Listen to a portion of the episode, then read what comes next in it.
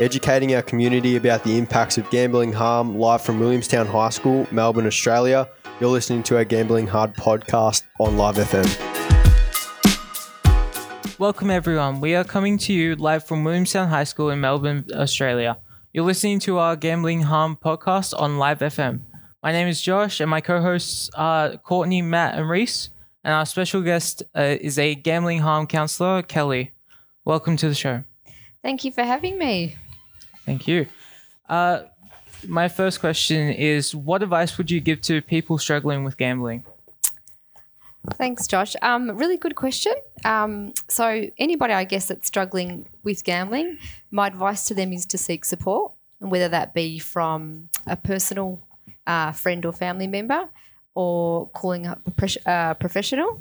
Um, because of the stigma associated with gambling, a lot of people don't seek help, unfortunately. Um, so really um, I encourage them to reach out for support from um, friends, family, professionals, maybe even seeing their G P or giving Gamblers Help one eight hundred telephone service a call and give, um, having a chat to someone there.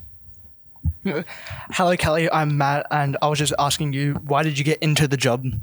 Hi Matt. Um, really good question. I was actually working um, with people with drug and alcohol um issues at the time, and I became aware of the harms associated with gambling, and um, I'm really passionate about working with people with addiction, so I really wanted to give um, gam- working with people with gambling issues a try, and I absolutely loved it, um, and that's my reason. Fair enough.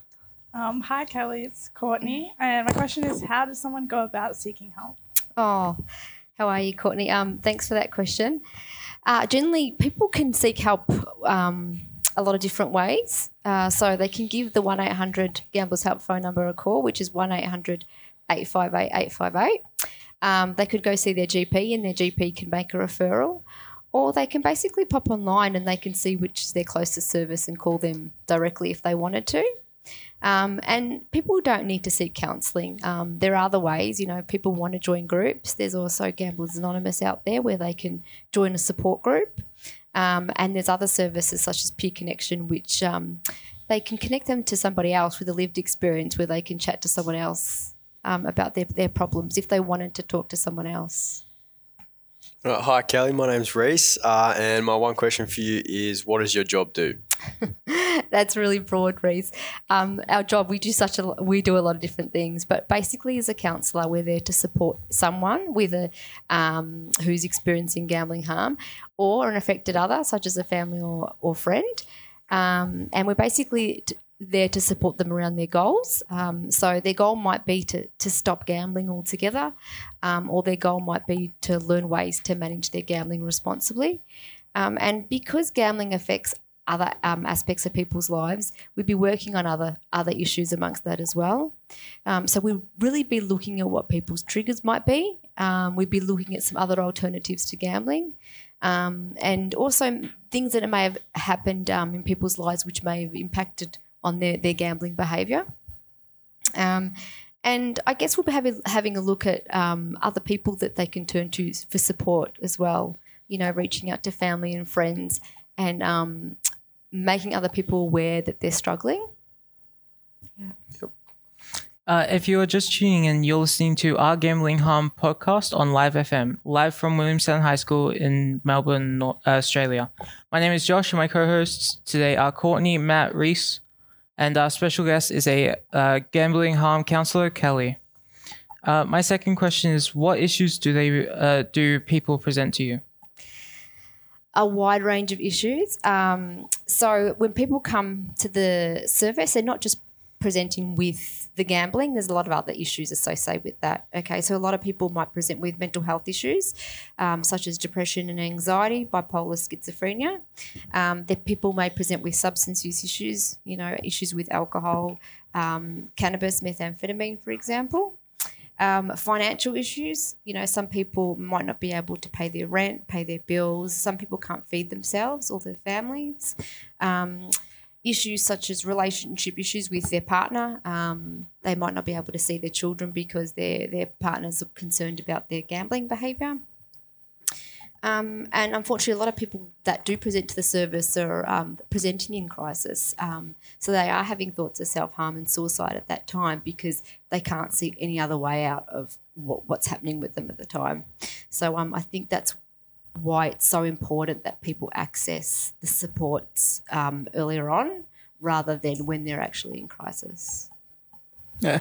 My second question is, how many people do you help weekly? Um. It does vary. Um, so potentially we might see maybe four or four or five clients a day. Um, and, you know, some people prefer to be seen weekly, uh, especially if they're really struggling with their gambling behaviour. Um, and other people prefer fortnightly. Um, and then there are people that have been coming to the service for a long time that might come once a month, for example.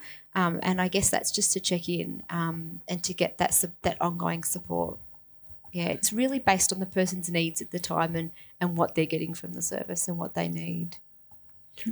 Okay, and my last question for you is, what are the signs of gambling harm and what's the definition of gambling harm? Uh, the definition of gambling harm is basically um, being harmed in any sort of way. It's such a tough question to answer. Um, so basically if... Um, Sort of harms that sort of harms that we might see with someone with a gambling issue might be financial harm, for example, um, issues with relationships, um, issues um, with their mental health or substance use issues, um, people with low mood, isolating, um, people who might be um, not participating in activities that they may have enjoyed in the past. Um, so. When we're talking about gambling harm, it's anything that's being impacted because of that gambling behaviour. Okay. Yep. In a negative manner. Anyway. Yeah. Yeah. Um, so my last question is, what age groups and genders do you see seeking help? Uh, the most important thing to note here is that gambling doesn't stereotype. So we see um, people from all uh, all walks of life. So people... Um, who are on low incomes, people who are on high incomes. We see males, we see females. We see anybody from sixteen years old up until eighty years old. Um, so the range of people that come to the service um, are from all walks of life. Yeah, so it can happen to you, it can happen to me. It doesn't matter what our background is. Um, it doesn't matter how much money we earn. Um, gambling does not stereotype, and I think that's the main thing that I'd like to get across. Unfortunately, that's all we have time for today. Thank you to our special guest, Kelly. Uh, it's been a great pleasure talking to you today. Live from Williamstown High School in Melbourne, Australia, you have been listening to our Gambling Harm podcast on Live F M. My name is Josh and my co-hosts today were Courtney, Matt and Reese. Thank you for joining us today. We hope to uh, we hope you have found the information today useful. Until next time, have a great day. Educating our community about the impacts of gambling harm, live from Williamstown High School, Melbourne, Australia. You're listening to our Gambling Harm podcast on Live F M.